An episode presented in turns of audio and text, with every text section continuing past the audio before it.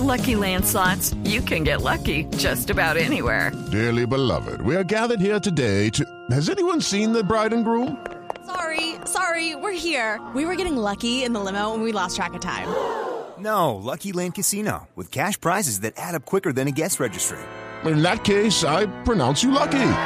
Play for free at LuckyLandSlots.com. Daily bonuses are waiting. No purchase necessary. Void where prohibited by law. 18 plus. Terms and conditions apply. See website for details. Son las 8 de la noche. Aquí comienza Mesa Blue con Vanessa de la Torre.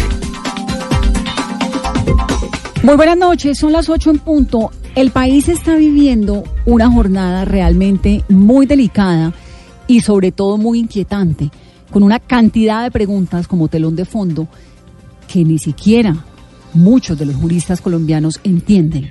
Y es cuál es el destino de Jesús Santrich, qué es lo que está pasando y ante qué tribunal deberá responder por los delitos por los cuales se le acusa.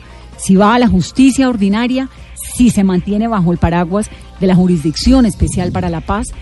Jesús Santrich es un exguerrillero de las FARC que tiene 51 años político, miembro del equipo negociador de esa guerrilla durante los diálogos de paz en Cuba.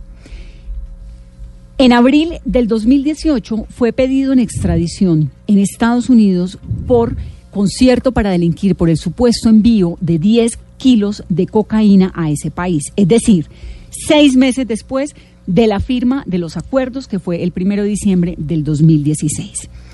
¿Qué hay contra Santrich? Un pedido de extradición de Estados Unidos que es muy delicado y que tiene además como agravante el gobierno de Donald Trump, que es un gobierno pues muy radical que ha visto el incremento de los cultivos ilícitos en Colombia, que está pidiendo el regreso de las fumigaciones con glifosato en Colombia y que está pidiendo la extradición de Jesús Santrich. Pero como telón de fondo está la posibilidad de que Colombia sea desertificada frente a un aliado así de poderoso como es Estados Unidos y así de histórico como es Estados Unidos. Pero también está de otro lado, una decisión muy delicada para el presidente Duque, porque Estados Unidos tiene, además de este poder sobre Colombia como una de sus naciones aliadas, Jesús Santrich es un preso muy valioso, porque de ser extraditado sería el primer exguerrillero en ser enviado en esas condiciones a Estados Unidos después de los acuerdos de paz. Pero además en este país, donde hubo un proceso de paz con 13.000 guerrilleros, que se desmovilizaron, hay en este momento 8 mil que aún están vinculados de una u otra forma a la que fuera la Agencia de Reintegración Nacional.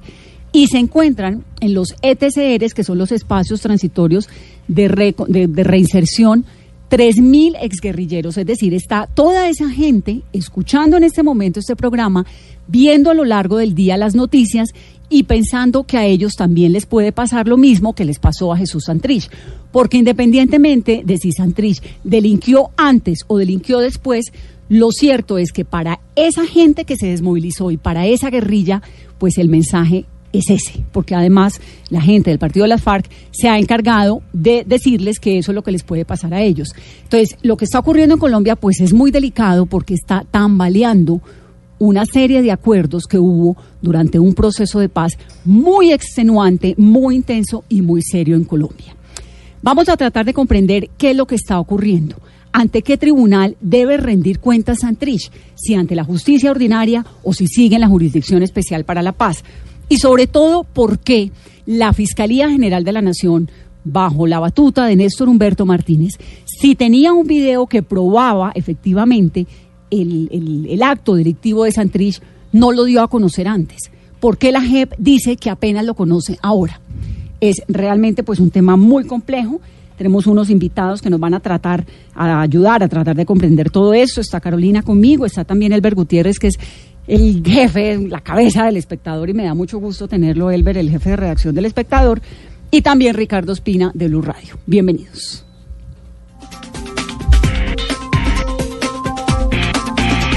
Alfonso Gómez Méndez fue fiscal general y fue procurador. Doctor Gómez Méndez, buenas noches.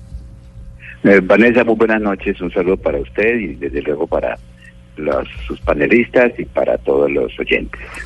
Dígame una cosa, usted hasta ahora, a las 8 y 4 minutos de la noche, ¿qué piensa?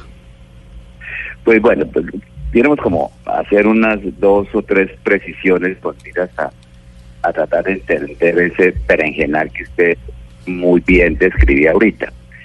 Lo primero es que es verdad que en los acuerdos de paz a- se combinó que quienes eh, hicieran parte de los acuerdos no serían objeto de extradición. Es decir, lo que se suele, lo que se ha dicho, la garantía de no extradición. Eso fue uno de los de los acuerdos con el Estado colombiano. Pero desde luego, con la excepción obvia de que eh, todo eso se refería a hechos ocurridos antes de la, de la firma del acuerdo de paz, que fue, como se esa fecha se ha dado, en el año 2016. Eh, segundo, que eh, la, la JEP mantiene la competencia para ese tipo de situaciones. Tercero, que el, lo que ha ocurrido es que frente a una solicitud de extradición en relación con la vinculada con un hecho supuestamente ocurrido después de la firma de los acuerdos de paz, pues eh, la en principio la competente o la es la justicia ordinaria y, y ante la JEP lo que se estaba discutiendo era la, la fecha, si el indictment daba para decir si eso ocurrió antes o después y eso digamos hemos llevado como un año en eso. Eh, lo que acaba de decir determinar por de manera mayoritaria esa sala de revisión de la JEP es que no tuvo las pruebas suficientes para determinar si esa eh, eh, si los hechos ocurrieron después de la firma de los acuerdos. Y en ese orden de ideas pues le concedió el beneficio de la no extradición. Es decir el proceso de extradición iniciado eh, prácticamente hasta ahí llegó ese proceso de extradición por lo menos en primera instancia eso está apelado ante la sala de apelaciones de la corte de la, de la propia JEP. Como consecuencia de eso, naturalmente, la JEP no podía hacer otra cosa distinta que ordenar la libertad inmediata porque la persona estaba detenida en virtud de ese proceso. Viene toda esta discusión en estos días sobre qué momento, si se cumple rápido la acción. La Fiscalía entiendo que hizo lo suyo, que fue eh, expedir la orden de libertad. Otra otra idea directriz en esto. Y es que cuando De, libertad, de libertad y de captura después, ¿no? de por eso, de libertad inicialmente, ¿de acuerdo? De acuerdo.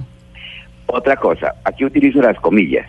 Cuando se cae un proceso de extradición, siempre existe la posibilidad de que se haga investigación en Colombia, porque el proceso de extradición se puede caer como en este caso porque no estaba determinado exactamente la fecha por razones muy particulares.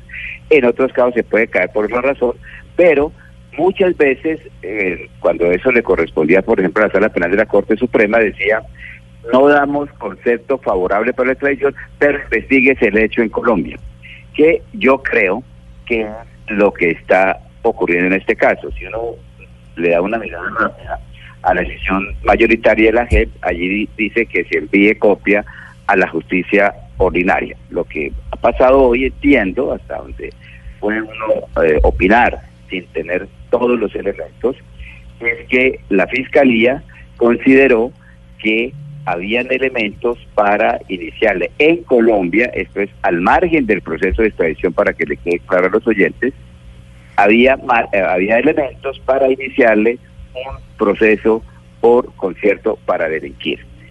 Y como usted lo notaba en su presentación, hay otros aspectos por dilucidar. Uno, eh, entiendo que la Fiscalía, como corresponde, obtuvo la autorización judicial para la emisión de la orden de captura, pero eso se debe legalizar ante un juez de control de garantías, cosa que debe hacer en estas horas, juez de garantías que puede avalarla o no avalarla.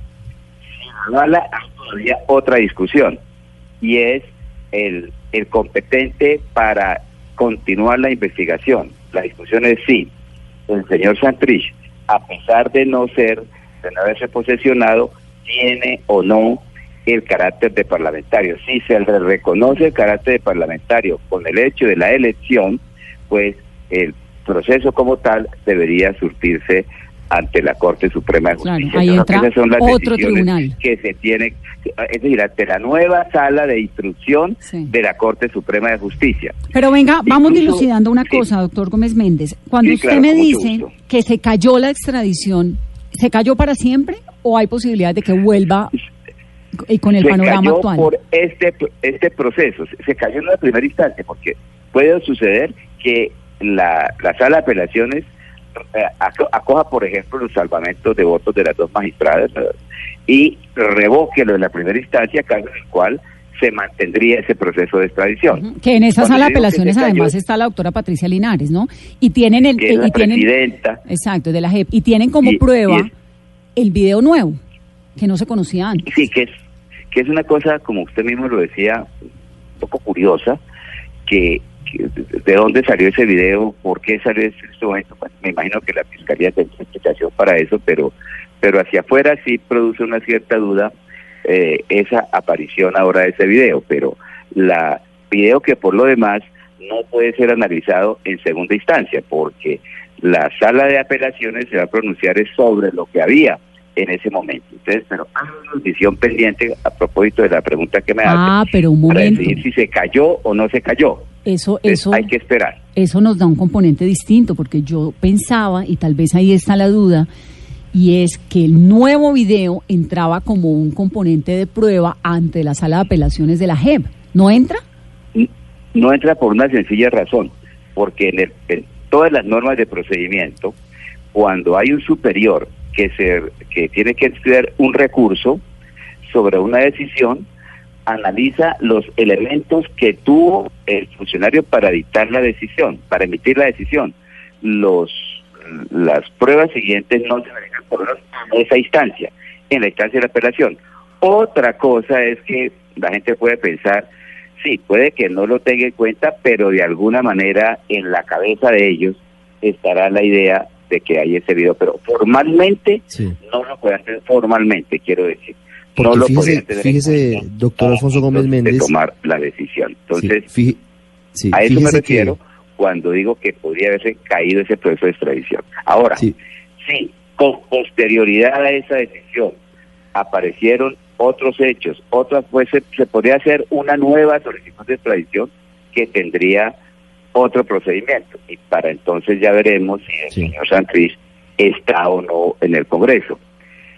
claro, Yo creo que pero hay como elementos para decir que el carácter de congresista se adquiere con elección, pero hay otras tesis, como toda en Colombia, de que la condición de congresista solo se adquiriría con la posesión ante la respectiva Cámara. Sí.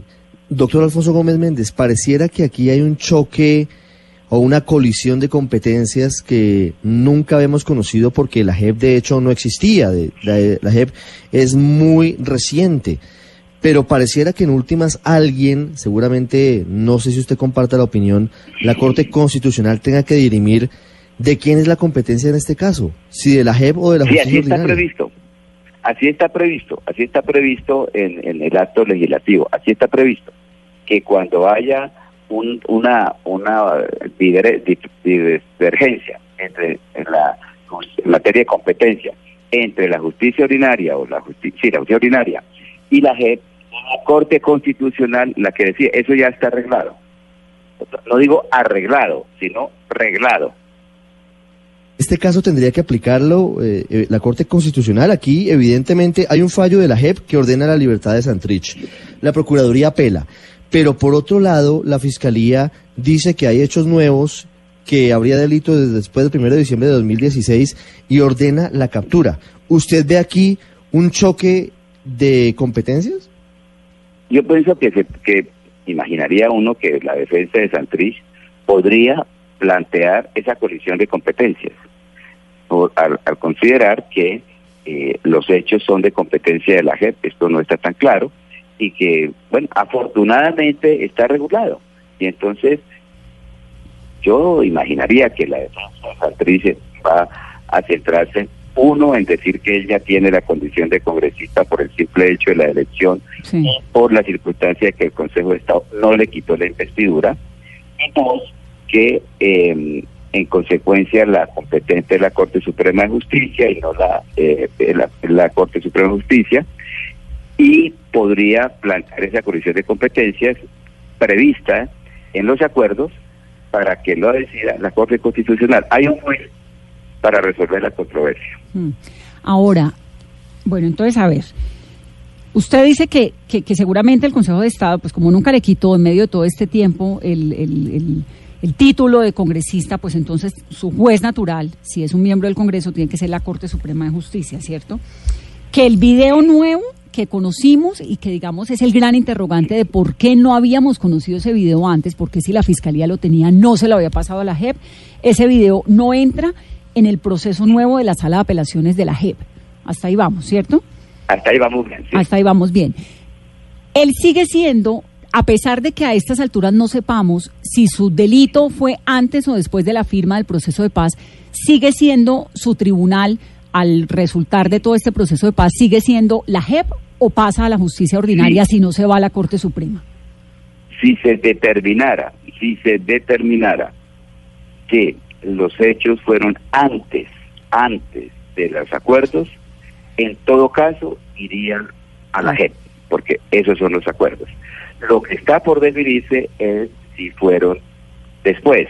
Y aún hay una hipótesis de que eh, si fueron después la JEP tenga alguna incidencia y ahí era donde entraría la, La condición de competencia. Pero lo que está claro, lo que está claro en los acuerdos, todos los hechos ocurridos antes de la firma de los acuerdos de paz son de competencia de la JEP. Entonces, él sí o sí su tribunal es la JEP. Si no es la JEP, es la Corte Suprema de Justicia en su En condición la de Corte. Suprema de Justicia, cuando se le reconozca el carácter de parlamentario, como digo, ahí esa discusión jurídica.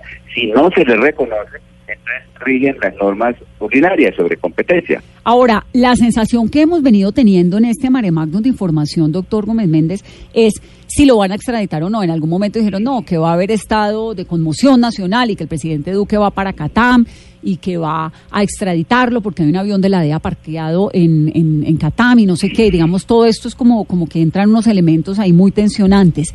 ¿El presidente tiene las habilidades y las posibilidades de extraditar a Santrich por encima de todos estos procesos? No, ninguna, no, no, eh, ninguna. El presidente sí es el competente en últimas, este y todos, hay que recordar que la tradición en últimas es un instrumento político, porque recordemos que en general el, presidente es que decide previo concepto de las instancias judiciales si extradita o no. Por ejemplo, cuando la Corte Suprema da un concepto negativo para la extradición, el presidente no puede extraditar cuando, el cuando la Corte Suprema da un concepto positivo, el presidente puede o no extraditar. Recordemos, usted mencionaba hace un momento de guerrilleros extraditados, el caso de Simón Trinidad en, durante el gobierno del presidente Uribe. El presidente Uribe en ese momento le dijo a las FARC, si ustedes entran en un proceso de paz, yo no extradito a, A Trinidad. a Simón Trinidad. Pero como no entraron en un proceso de paz, entonces el presidente decidió extraditarlos. Esa es una decisión eh, política, pero decisión política que tiene que estar precedida, precedida perdón, de una intervención judicial. Sí, pero también extraditó a los paramilitares después de un proceso de paz cuando estaban eh, detenidos en febrero del 2008. Sí, sí, Febrero, sí, marzo pero, 2008. pero, pero había habido solicitudes y había habido solicitudes y había habido conceptos. Lo que pasa es que estaban precisamente en suspenso. Y entonces el presidente, en ejercicio de su atribución omnímoda, eh, decidió extradito o no extradito y ahí decidió extraditar. Pero lo que no está previsto es que un presidente extradite a un colombiano o a cualquier ciudadano sin que haya un proceso judicial previo. Tiene toda la razón en ese caso Alfonso Gómez Méndez con las muy buenas noches y, y por supuesto que quedan muchas preguntas. El presidente decide si la Corte eh, niega la petición, pues es, o está obligado a acoger la petición de la Corte, pero si la Corte lo avala, el presidente decide y puede o no Exacto. extender en el tiempo, digamos entre comillas, dilatar un poco y al final decidir Sí. si sí o si no. Eso es. Sí, Lo le que pasa es que este le doy un ejemplo. Yo como ministro de Justicia autoricé con, de manera condicionada Sí. la extradición de don Mario Ah, sí, señor. eh, durante el gobierno anterior. Sí, sí, sí. Y dijimos, eh, esta extradición se supedita a que él eh, diga la verdad o a que eh, contribuya en esos procesos.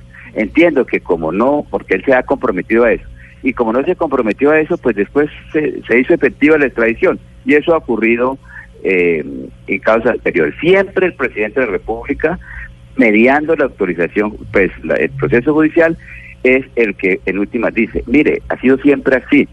Durante el gobierno de Belisario Betancourt, cuando comenzó a aplicarse el tratado de extradición que estaba vigente, las primeras resoluciones que firmó el gobierno de Betancourt fueron negando las extradiciones previo concepto favorable de la Sala Penal de la Corte Suprema de Justicia, Sí. en ese momento con el argumento de la soberanía nacional. Porque esto ya es conocido lo que pasó después, que a raíz del asesinato de Rodrigo Lara, el ministro de Justicia, Betancur en la capital de Neiva, en la catedral de Neiva, perdón, dice frente al cadáver de Rodrigo Lara que varía su posición y que comienza a aplicar la extradición. En este caso, doctor Gómez Méndez, todavía no hay concepto de la Corte Suprema. Hoy hubo rumores, hubo de todo tipo de especulaciones en el sentido que comentaba Vanessa, de que venía una conmoción interior y que el presidente iba a subir a el señor Santrich a un avión de la DEA y que se iba directamente a la Corte en Brooklyn. ¿Eso materialmente hoy es imposible? ¿No podría hacerlo el presidente de la República? Sí, eso es imposible. Eh, yo no creo, es más, como usted lo dice, es un rumor. Yo no creo que eso sería pasado por la cabeza del presidente de decretar la conmoción interior, entre otras cosas, porque toda la historia de la conmoción interior eh, estaba sobre la base de que de que tiene que ser hechos sobrevinientes. No se puede decretar una conmoción interior con base a una decisión judicial. Yo no creo que eso pueda estar en, la cabeza del presidente. El antecedente que se quiso mencionar durante el gobierno de Barco fue distinto, y es que a raíz de que la Corte Suprema de Justicia, una Corte Suprema de Justicia amedrentada en 1986, decretó la inconstitucionalidad perdón, del Tratado de Extradición, el presidente Barco dictó, un, yo era el procurador en ese momento, dictó un decreto de estado de sitio para eh, aplicar la extradición por vía administrativa, pero era de carácter general, no era en relación con una persona. Si es tan inviable o tan imposible la extradición, ¿por qué Estados Unidos la está pidiendo de la forma tan contundente en que la está pidiendo? Es que ayer enviaron un comunicado y como telón de fondo pues está la desertificación, como esta insistencia del gobierno Trump. ¿Por qué? ¿Eso es, eso es qué? ¿Qué lectura le da usted? eh, ¿Usted se refiere, Vanessa, como al rumor? No, al rumor no, hay un comunicado, la insistencia. insistencia. de parte del gobierno Trump. Digamos que hay un, hay un comunicado ayer de parte de la embajada donde piden y reiteran que Estados Unidos debe ser, que Santrich debe ser enviado. Mire, le voy a leer un pedacito. El gobierno de Estados Unidos toma nota de la decisión de la JEP de negar la extradición de Ceusius Pausias Hernández Solarte, ta. Consideramos esta decisión lamentable, ya que Estados Unidos cumplió con los requisitos de extradición establecidos con Colombia y nuestro pedido estableció los delitos de los cuales se acusa al señor Santrich se produjeron después del 1 de diciembre del 2016. El gobierno de Estados Unidos entiende que existe un proceso de apelación sobre la decisión de la JEP. Como Estado requeriente de la extradición, Estados Unidos considera que una apelación es esencial y urgente. Por dicho, y, concluyen diciendo, la embajada subraya la importancia y lo esencial de la relación de extradición entre Colombia y Estados Unidos que ha promovido los intereses de la justicia en ambas naciones durante décadas. Este comunicado es de ayer y es el más reciente que se conoce de Estados Unidos, pero digamos uno lo que sí ve es una insistencia desde Washington para que Santrich sea extraditado. Mi pregunta es, si dentro, sí. dentro de la independencia judicial que hay en Colombia, pues porque este, esto es una democracia, como usted nos explica, doctor Gómez Méndez, es tan inviable o tan improcedente la extradición o la decisión de la extradición de Santrich, ¿por qué Estados Unidos insiste tanto?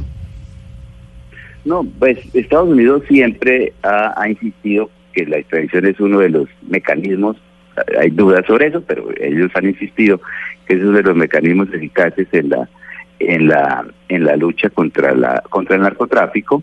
Y sí es explicable desde el punto de vista de la posición de ellos, pero siempre eh, eh, y Colombia ha sido, ha cooperado, es decir, mm, imagínense, yo eh, se- mientras hablábamos estaba recordando la cantidad de extradiciones o capturas con, con fines de extradición que yo firmé como fiscal general y las extradiciones que firmé como ministro y, y mis antecesores lo mismo en ambos en ambas entidades, de manera que Colombia en eso mm, eh, ha extraditado, yo diría, miles, miles de colombianos. Insiste- pero ¿Esta insistencia ahora es una intervención en asuntos de Colombia? No, es una posición de ellos que, que el gobierno colombiano debe responder con los instrumentos del ordenamiento jurídico. Sí, estamos comprometidos. Incluso estamos comprometidos a pesar de que para nosotros, para nosotros, pues el tratado de extradición con los Estados Unidos no existe porque la Corte Constitucional, lo- la Corte Suprema en ese momento, lo declaró inconstitucional en 1986, pero nosotros estamos aplicando la extradición con base en las normas del Código Pro- Penal y del Código de Procedimiento Penal. Pero eh, lo hacemos sí dentro del ordenamiento jurídico, si hay, si el ordenamiento nos permite, lo hacemos. Pero si, por ejemplo, hay una solicitud, hay, hay un concepto favo- eh, negativo de una extradición, eh, por más que se lo pidan al presidente los Estados Unidos o Francia o Rusia o el país que sea, el presidente no puede hacer otra cosa distinta a negarlo con base en el ordenamiento jurídico colombiano. Así tenga toda la voluntad o la intención de hacerlo. Ahora, eh, ahora, doctor Gómez Méndez, ¿cuán tortuoso ha sido ese proceso y ese trámite y la historia de la extradición en Colombia? Recordaba usted hace un instante que durante el gobierno de Barco se cayó en el 86, se cayó después de tres años de demandas, ¿no? Y se cae básicamente porque no había sido firmada el tratado por el presidente de la República. Es esa la razón. Y Barco intenta subsanar y días después él mismo la firma. Pero, pero No, mire, es una historia de problemas la extradición, ¿no? Es dramático y es trágico. No sé si usted leyó un ensayo que yo hice para la revista Semana hace mm, no- unos días, en donde contaba esta historia de cómo nosotros, mire, en el año 84, después de la muerte de Rodrigo Lara, cuando hay la reunión del barrio en Panamá, que el procurador de la época, Carlos Jiménez, aparentemente con el- la autorización del presidente, va a Panamá, los narcos lo que eh, de- eh, ofrecían entregarse, eh, entregar las rutas, todo a condición de que no los extraditaran. Era lo único que pedían. Además, hacían una propuesta absurda de que ellos pagaban la deuda externa de Colombia. Eso se vino abajo, dijéramos, cuando Juan Manuel Santos, siendo subdirector del tiempo, filtró eso en, en, una, en una edición dominical de tiempo, entonces no se hizo. Después viene toda la, la, la Corte Suprema del 85, la que fue asesinada el 6 de noviembre, esos magistrados eh, resistieron la, la eh, arremetida narcoterrorista de, la, de, los, de los extraditables y no tumbaron el tratado de extradición. Luego, después de esa corte asesinada, lo sucede una corte, la que usted mencionaba ahorita, que en el año 86, cuando ellos volvieron otra vez a... porque ellos tuvieron dos estrategias. Uno, la estrategia jurídica. Les funcionó en 1986 cuando tumbaron el tratado de extradición con un argumento absurdo que usted citaba de decir que era que el que había firmado la ley aprobatoria del tratado era Germán Sea como ministro delegatario y no Julio Turbay como presidente titular. A raíz de eso es que el gobierno Barco eh, comienza a aplicar la extradición administrativa y envía, por ejemplo, a Carlos Leder, que creo que fue uno de los primeros extraditados. Después de eso, el gobierno Barco estaba tramitando una reforma constitucional. eh, yo fui medio, fui como ponente de una de esas al comienzo en la Cámara, una, una, una reforma que tenía buena parte de todo lo que luego fue la constituyente. Y Barco prefirió hundir esa reforma antes que ceder a la presión de los narcos que en la comisión primera de la Cámara en el año 89, noviembre, llevaron una propuesta para someter a un referendo la extradición de nacionales. Prefirió hundir la reforma. Después de eso, entonces dicen, es que a raíz de eso eh, el Congreso es corrupto porque quiere hacer mandado a los narcos, etcétera. Surge la constituyente. ¿Y qué hace la constituyente? La constituyente es la que le tumba la extradición es la que establece por primera vez en la historia de Colombia, por la Constitución, que no hay lugar a la extradición de nacionales. Hubo una chorrera de muertos por cuenta de esto. todos, que todos siempre recordamos, eh, Claro, eh, la, recuerdan la historia de los todos, extraditables no queriendo Cano, ser Luis extraditados. Carlos Galán, eh, Carlos Mauro Hoyos, el propio Rodrigo Lara, Enrique Los Mortra, que casi nadie lo recuerda. Y después de eso, durante la administración Gaviria, en enero del 91, se, estando secuestrados eh, algunos periodistas, se suspende por decreto de estado de sitio la extradición. Y luego la constituyente eh, la elimina. En el libro de, de Gabo, Noticia de un secuestro, está contado literariamente cómo Pablo Escobar se entrega cuando le llevan el artículo 35 de la Constitución que suprimía la extradición. Yo por eso muchas veces he dicho que si los narcos de- hubieran pensado que en un eventual gobierno de Galán iban a tener lo que tuvieron en ese en el gobierno de Gaviria que pasó de la confrontación a la negociación, es decir, la no extradición y la cárcel de la catedral, probablemente hoy el expresidente sería Luis Carlos Galán. Sí. Pues doctor Gómez Méndez, le agradecemos un montón ayudarnos a comprender todo esto tan complejo. Muchas gracias, muchas gracias. Muchas gracias a usted. Ese argumento de la, del tratado de no extradición, acuérdese, Elbert, que fue el que sacaron a relucir los uribistas a propósito de Andrés Felipe Arias. Por otros. supuesto. Y la verdad, pues no hay un tratado de extradición, que es increíble, pero pues igual extraditan gente por una decisión ejecutiva, Es de administrativo, presidente a presidente, y listo, firme y chao. Es administrativo. El presidente Uribe extraditó más de 1.100 colombianos, ¿no? Entre ellos los que usted citaba, los 14 grandes jefes paramilitares en mayo de 2008. En noviembre, en, en un agosto, en un febrero del 2008. Recuerdo cuando nos levantamos a las 5 de la mañana y en Washington iba un avión rumbo a la capital estadounidense con 11 ex jefes paramilitares extraditados post acuerdo de paz Sí, con ellos. pero- Está pasando de todo, ¿no, Sí, Ricardo? pero, pero fíjese que ah, para acotar sobre esto, ha cambiado, y Elber también nos puede ayudar un poquito con la memoria, lo que pasaba con la extradición en otros tiempos, incluyendo ese que usted recuerda en mayo de 2008, Vanessa, Mayo. con Salvatore Mancuso, con Don Berna y demás. Don Berna, el Tuzo, los Por hermanos Giraldo, Lindo. Nodier Giraldo, Her- Pero- Hernán Giraldo mire, Serna. ¿Cómo funcionaba el Eh. tema? La corte prácticamente era notaria. La corte recibía el documento, revisaba que las formas funcionaran, estuvieran bien, no iba al fondo nunca del proceso y casi que se daba por descontado que todo lo que llegaba a la corte de extradiciones era avalado y luego eso iba al escritorio del presidente de la República. Eso cambió luego de las extradiciones de Mancuso y compañía, porque en Colombia, dijo la Corte, la verdad para las víctimas y la reparación de las víctimas de los paramilitares quedó truncada por la extradición. Y la Corte cambió la jurisprudencia, Vanessa, y hoy yo no estoy tan seguro de que la Corte Suprema avalara una extradición de Santrich en caso de que la pidieran por la vía ordinaria, por eso mismo, porque la Corte puede considerar que es más grave lo que Santrich debe en Colombia para reparar a las víctimas y decir la verdad que un proceso por narcotráfico. pero además porque es que el valor de Santrich, digamos, eso yo creo que, que, también uno tiene que ver las cosas con un poquito de contexto y de realidad. La verdad es que Jesús Santrich, por más que sea guerrillero, por más que haya delinquido, por lo que sea, tiene una connotación supremamente delicada dentro de un proceso de paz. Les voy a poner rápidamente un audio que me envía, que, que obviamente pues tratando de, de organizar un poco como el impacto que lo que está ocurriendo hoy tiene, más allá de Bogotá, en las regiones donde, les repito, hay 8 mil, 8 mil exguerrilleros poniendo atención a qué es lo que pasa con Santrich, que están de una u otra forma aún vinculados con el Estado colombiano, aparte pues unos disidentes, pero además hay 3.000 que están directamente viviendo en los espacios territoriales de capacitación y reincorporación. Esto me dijo hace unos momentos uno de los excomandantes que vive en uno de esos ETCR sobre lo que está ocurriendo. Vanessa, el mensaje que estamos enviando de- desde todos los lugares y como dirección del partido es, es primero mucha unidad, mucha calma, mucha fortaleza en este momento tan difícil que estamos eh, llevando los colombianos, en este caso particular el partido de las FARC, y seguir avanzando, seguir avanzando en el, proceso.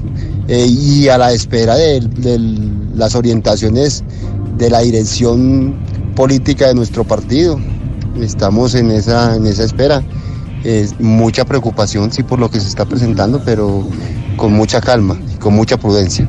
Como partido se tomarán decisiones y se, nos podremos pronunciar directamente a través de los comunicados que el Consejo Político Nacional eh, transmite en el día de mañana. Se están reuniendo aquí en Bogotá muchos de esos excomandantes de los diferentes frentes de las FARC. Ese que están escuchando ustedes es de uno de los frentes del norte de la guerrilla. Y también está reunido el presidente Duque con su gabinete. Eh, estamos esperando que hable en breve, Carolina. Sí, ahí preparado unas declaraciones por parte del presidente Iván Duque. A esta hora se reúne con la vicepresidenta Marta Lucía Ramírez, con la ministra del Interior Nancy Patricia Gutiérrez, también está el alto consejero para la estabilización, el Emilio Archila, eh, está el, el también hace parte de esta reunión sus asesores privados y paralelo a esto también en el partido, en la sede del partido de las FARC, se reúnen a esta hora Rodrigo Londoño, los senadores del partido FARC, ha llegado también el senador Iván Cepeda y también Álvaro Leiva que estuvo asesorando los acuerdos de paz. Pues es que es un momento muy delicado, ¿no? Hay mucho escepticismo, Vanessa, hay mucho escepticismo por parte de los sectores cercanos al proceso de paz, por mm. parte también de los sectores cercanos a las FARC, por parte de los analistas y también, digamos, ahí, lo, lo planteaba también Alfonso Gómez, por ejemplo, hay muchas dudas. Ese tema de que eh, era o no congresista, pues uno puede responder que sí, que no, y, ambas posturas pueden tener razón. punto uno, ¿era congresista? Sí, pues pero nunca se posesionó. Pero no se posesionó. O entonces pero nunca le quitaron la investidura. El Consejo de Estado nunca dijo, no, ya no es. Y ojo con el otro argumento. ¿Por qué no se posesionó? Por fuerza mayor. Y ese argumento cuenta mucho a la hora de evaluar. Porque si no está preso, ¿cómo va a asumir? pero además hay otra cosa. El video es muy diciente. ¿Pero cuándo fue? Eso es lo que no se sabe tampoco. ¿Quién le garantiza a uno que eso fue? Y lo otro que hay detrás de ese video, que es la gran prueba reina. Que, que fíjese, me parece súper importante lo que dice Alfonso Gómez Méndez ahora, que ese video no entra a ser parte de las pruebas cuando se vayan a la sala de apelaciones de la JEP. Ah, no. Pero además hay otro componente de ese video. ¿Por qué lo vinimos a conocer ayer filtrado a los medios de comunicación? Que usted, usted hizo al inicio de esta transmisión es clave. ¿Cuál es la razón? Es importantísimo aportar, pero ¿por qué no lo entregaron en su momento? ¿Por qué Néstor Humberto Martínez renuncia, se va? Y esto es como si hubieran tirado una bomba atómica en Colombia, ¿no? Y todo el mundo usted que se hizo público por la noche del miércoles 15. Porque no lo después filtraron. De la renuncia, después de la renuncia. No, no lo filtraron. Es que empezaron a mandarnos el video a todos los medios que mira, ahí está, que mira, ahí está. Bueno, pero ¿por qué no sacaron esto a relucir hace un año? Es que estamos hablando de esto desde hace un año, largo desde el 9 de abril, que fue cuando capturaron a Santrich. No, solamente un elemento, el fiscal Néstor Humberto Martínez, o bueno, no sé si exfiscal o, o no sé cómo llamarlo ahora en su, en, sus vacaciones en Miami, no sé cómo llamarlo, nos dijo hace menos de 48 horas en Mañanas Blue que a ellos apenas, apenas el miércoles en la noche después de la negativa de la extradición a Santrich, les había llegado el video, pero que seguramente eso era lo que tenía Estados Unidos en sus manos para soportar eh, el juicio contra Jesús Santrich.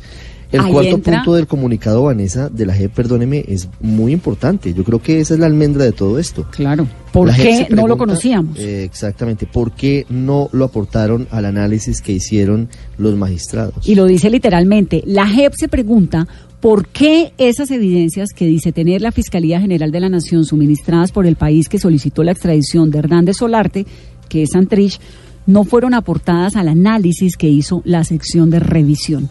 ¿Por qué? Que la JEP lleva un año revisando eso. Eh, Preguntas que quedan.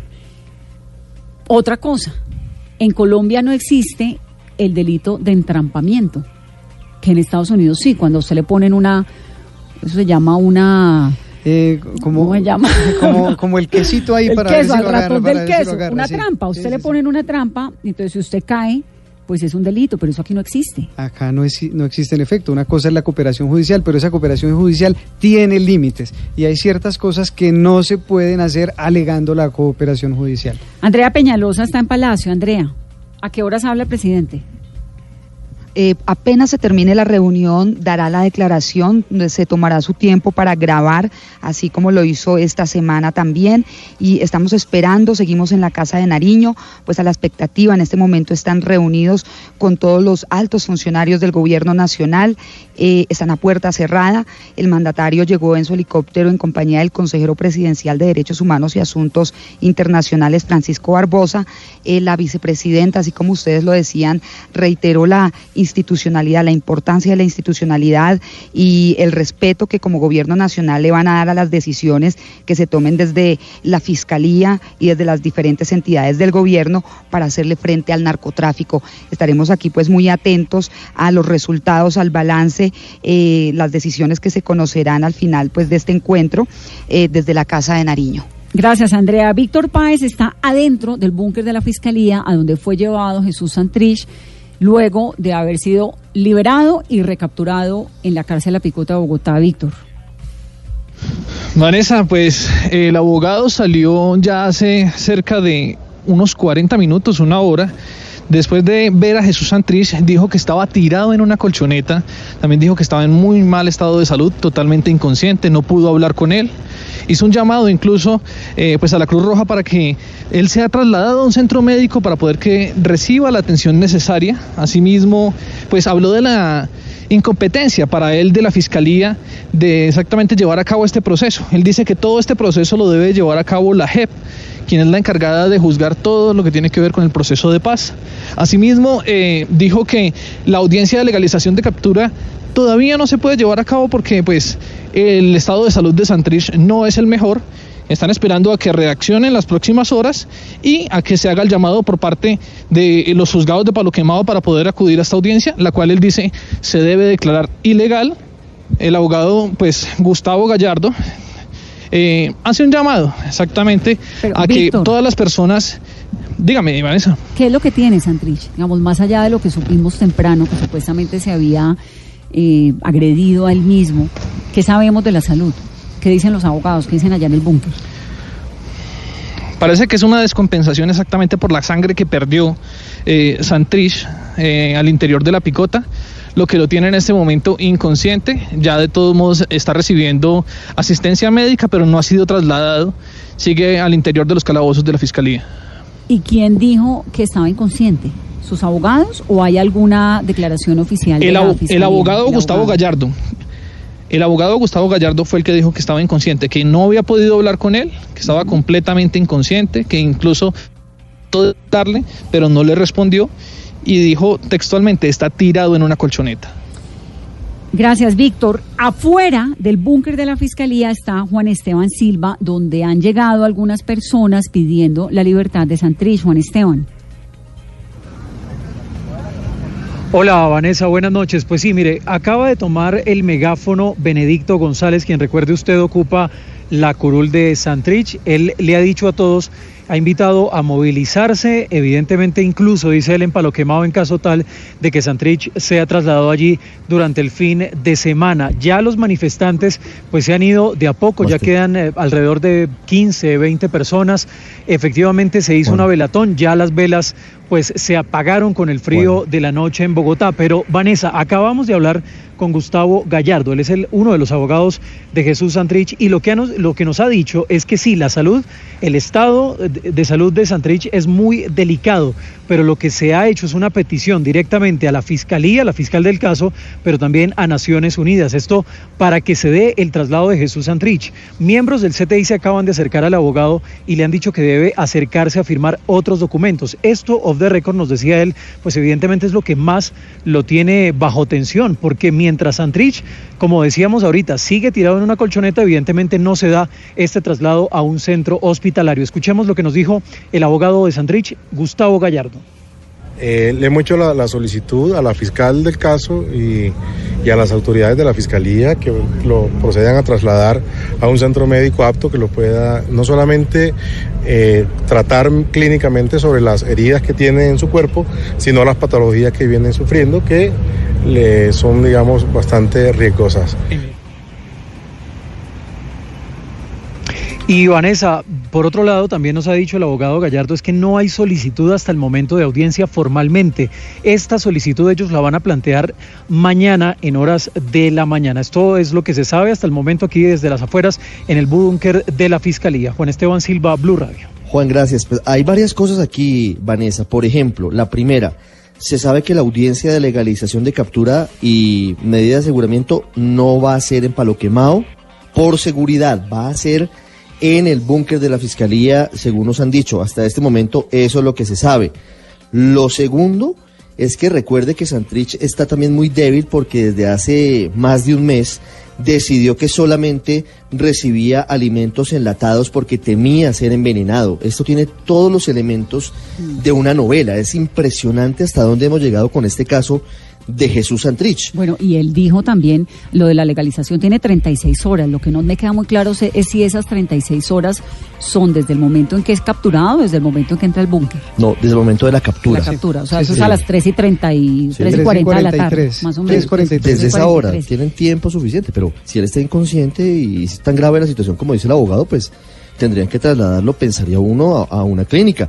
Y hemos visto casos en los que las audiencias terminan haciéndose en clínicas. Sí, en y él se quejó casos. mucho, de hecho nos envió muchas notas, porque aquí en Mesa Blue hicimos muchas maromas para poderle hacer una entrevista, lo logramos, y una vez sale la entrevista, nos envió un montón de notas, su abogado, el mismo Santrich, diciendo que le habían... Le habían suspendido, la comida, porque la comida la a él, a se la llevaba la ONU. Entonces se la suspendieron por unos días, luego vuelve y solamente recibe los enlatados, como decía Ricardo.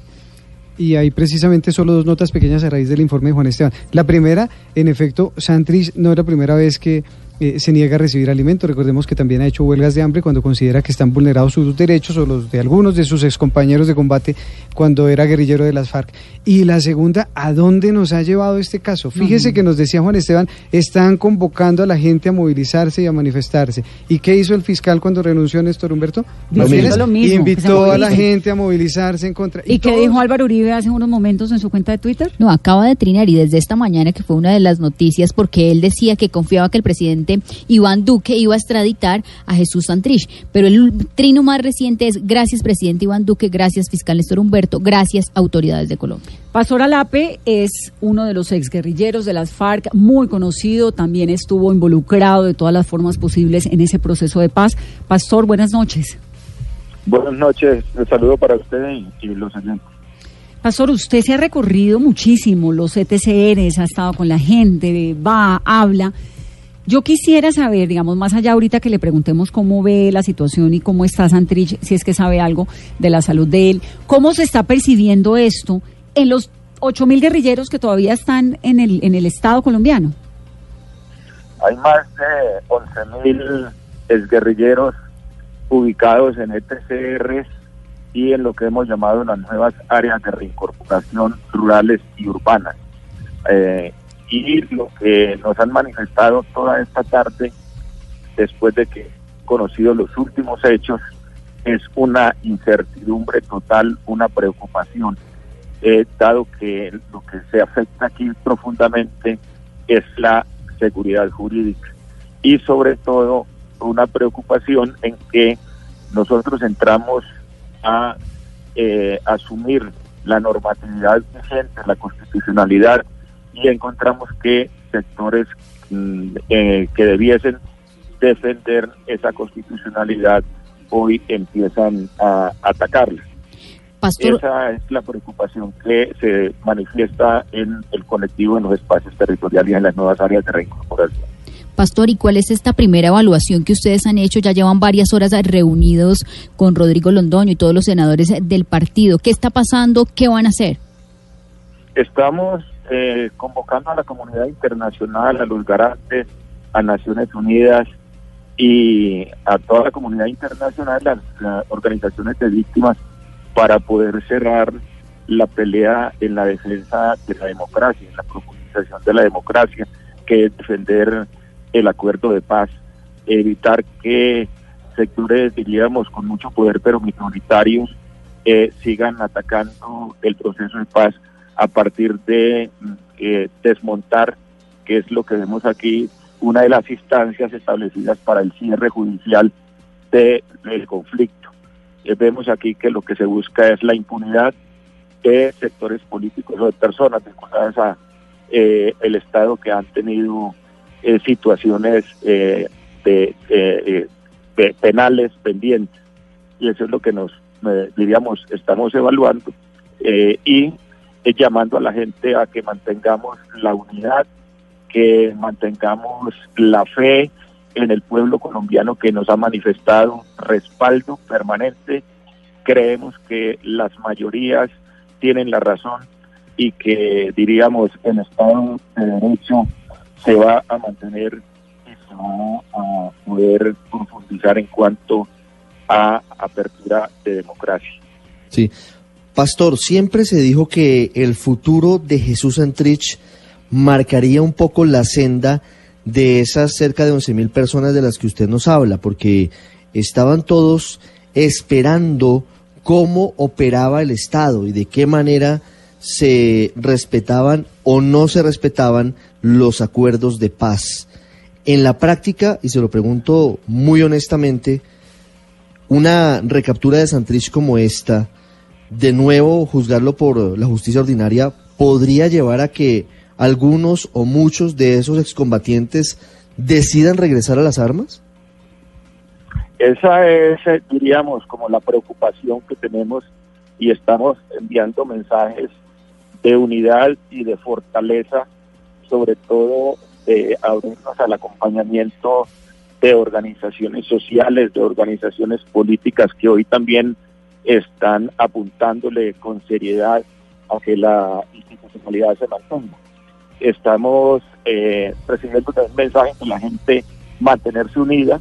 Hay la preocupación, nos están recomendando que si esto se inicia con Santrich, eh, de esta manera, eh, que fue tratado hoy, que prácticamente no fue liberado, que se cumple, se incumplieron todas las normatividad en el sentido de que hay una orden judicial de su libertad, después una de las corpus, corpus y todo esto, pues lo que nos dicen es, eh, ojo, que ya a ustedes también pueden entrar a recogerlos a partir de experiencias pasadas con el, el, gobierno del expresidente Uribe.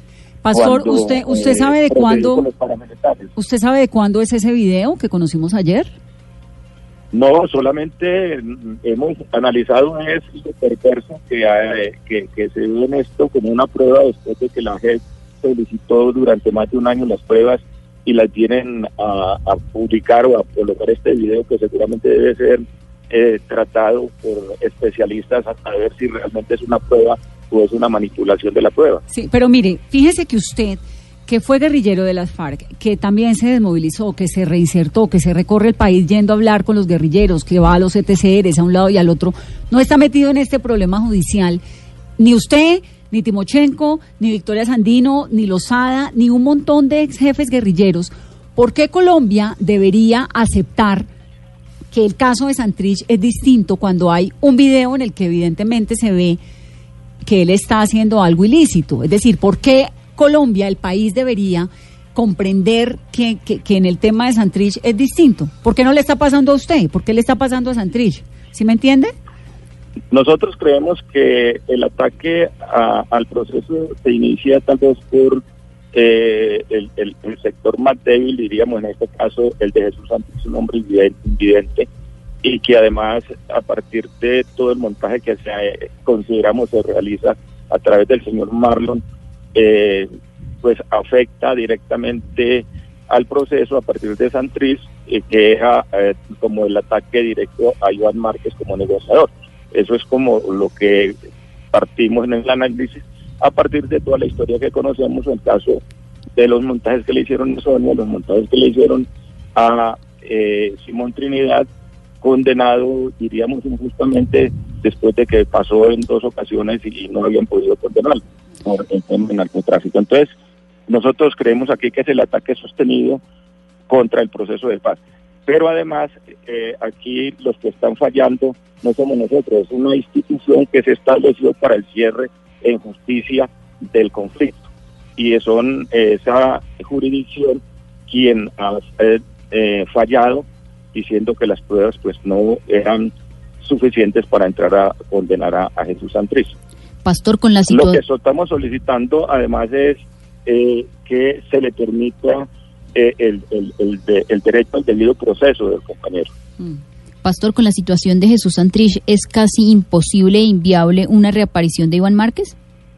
¿Y del Paisa? Pues es muy complicado. Si los mensajes que hemos enviado y tal vez en el día de, ayer o antes de ayer eh, ellos enviaron un comunicado de, satisfacción por la, el fallo de la Corte y pues eso nos permitió a nosotros hacerle un llamado también que pues era hora de que volviéramos a, a, diríamos, a desarrollar sus acciones de manera pública y no mantenerse, eh, diríamos, en la reserva. Pues vamos entonces a estar muy pendientes, Pastor Alape, de cómo va evolucionando esto. Ustedes también tienen sus reuniones, el gobierno tiene sus reuniones por otro lado. Creo que muchas gracias, Pastor. Sí, mañana, mañana nos vamos a reunir todos los eh, comparecientes a la JEP eh, para mm, analizar la situación que se está presentando y de alguna manera reafirmar nuestro compromiso con esta jurisdicción y sobre todo con la defensa del Estado de Derecho. ¿Usted le están pidiendo o le han pedido alguna cita al presidente Duque? Sí, claro, en el último comunicado con el asesinato del compañero Wilson, eh, planteamos al presidente Duque que nos atendiera y consideramos además que hoy estamos en un riesgo grande porque cuando eh, sabemos que el, el fiscal convoca a movilización, nosotros sabemos de qué tipo de movilizaciones que se están hablando en estos sectores, diríamos, eh, de, de, de, derecha extrema. ¿De qué tipo de movilización? Dice usted. Pues eso, esas, esas movilizaciones son normalmente muertes. Bueno, no necesariamente. Ustedes también están llamando movilizaciones sí, pues la JEP. Sí, sí, pero es, entendemos ese tipo de movilizaciones y lo que ha venido ocurriendo, más de 130 es guerrillero. Hemos llamado a la gente a que tome medidas, a que evite ciertos sitios porque cualquier provocador con todo esto puede atentar contra cualquier persona. Pastor, gracias. Bueno, gracias a ustedes. 8.55. Eso sí queremos reafirmar, creemos, creemos en el proceso y vamos a seguir peleando hasta el último minuto para que Colombia tenga realmente eh, un, una posibilidad de un futuro en paz. Sí, señor. Gracias. Es Pastor Alape 855. Reapareció Márquez, Carolina. Hay trinos de Iván Márquez frente a lo que ha sucedido el día de hoy con Jesús Santrich. Ha escrito herido de muerte el proceso, lo que ocurre en adelante con la vida de Santrich será responsabilidad de los saboteadores de la paz en Colombia. También dice, el mundo fue testigo de la indignante burla de la liberación y recaptura inmediata de Santrich por la Fiscalía. Con sucia actitud, la Fiscalía, el Uribismo y la Embajada gringa le han extendido la más triste carta de defunción a la paz. Ese es el escenario de Iván Márquez y lo que ha dicho frente a la recaptura de Jesús Santrich. Vanessa. Bueno, en contraste, nos acaba de decir Pastor Alape lo contrario, ¿no? Nos acaba de decir Pedro Baracutado desde el frente, ex frente 71 de las FARC en el Chocó, lo contrario. Están antes comprometidos con un acuerdo y con un proceso que Vanessa. fue sin duda histórico, Ricardo. Eh, eso me parece que es muy destacable, que Pastor Alape fue uno de los jefes duros militares de las FARC, ya no está en armas, y a pesar de todo lo que pasa, de lo complejo que es, sigue haciendo el llamado a que permanezcan buscando la paz. Es decir, en otro escenario no sé qué estaríamos eh, pensando Pues de que qué está estaríamos diciendo hablando. Márquez, ¿no? Bueno, pues Pero además, imagínense. Pastor Alape, a diferencia de, de Márquez, que fue y se metió y se desapareció, Pastor Alape realmente se recorre, lo digo porque lo he visto.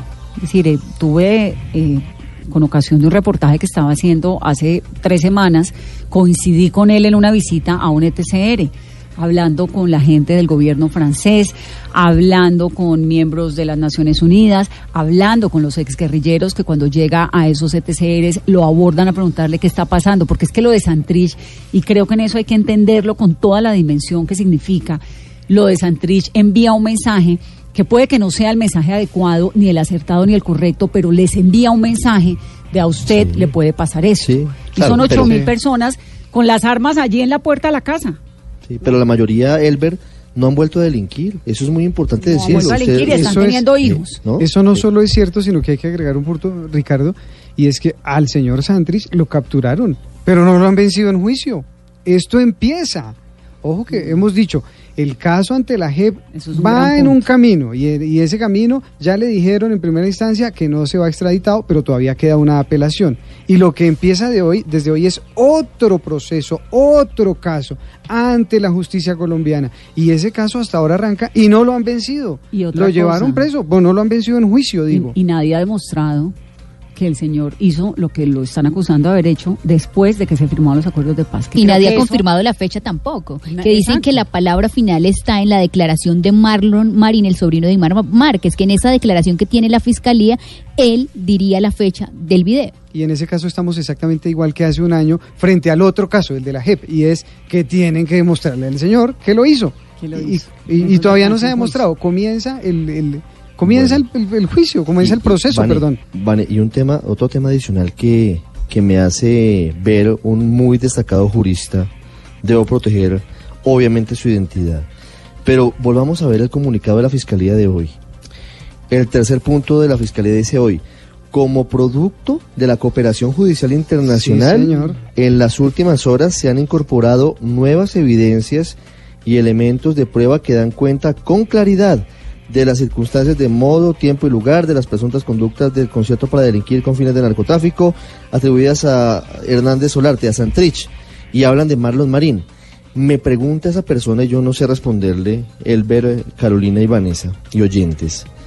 ¿Por qué esa colaboración armónica entre las justicias de Colombia y Estados Unidos funciona tan rápido con la Fiscalía y no funcionó con la JEP porque nunca le mandaron esas mismas pruebas? No, pero es distinto, porque es que nunca en la historia de la extradición en Estados Unidos, cuando hay un pedido de extradición, mandan la acusación, porque entonces eso es como decirle a usted, mire, yo tengo contra usted estas pruebas, a ver en juicio cómo se vence. En eso hay un elemento muy importante. El jurado en los juicios estadounidenses es gente como usted, como yo, como cualquiera, bueno, gente de la calle, ¿no? Que llaman, que citan, se paran, escuchan el juicio y después de que escuchan el juicio tienen que dar un veredicto y la sentencia luego la, la da el juez. Pero esa gente no tiene ni idea quién es el señor que tiene ahí al frente. Entonces a esa gente le llevan unos casos con unas pruebas y esas pruebas pues no las pueden contar porque entonces los abogados defensores podrían defenderse. Eso fue lo que pasó con Simón Trinidad. Recuerde que a Trinidad le hicieron tres juicios. Los dos primeros fueron declarados nulos por narcotráfico. El tercero, porque el, el jurado decía, ¿y este señor quién es? ¿De dónde salió? ¿Cuál narcotráfico? A mí qué me importa, chao, nulo.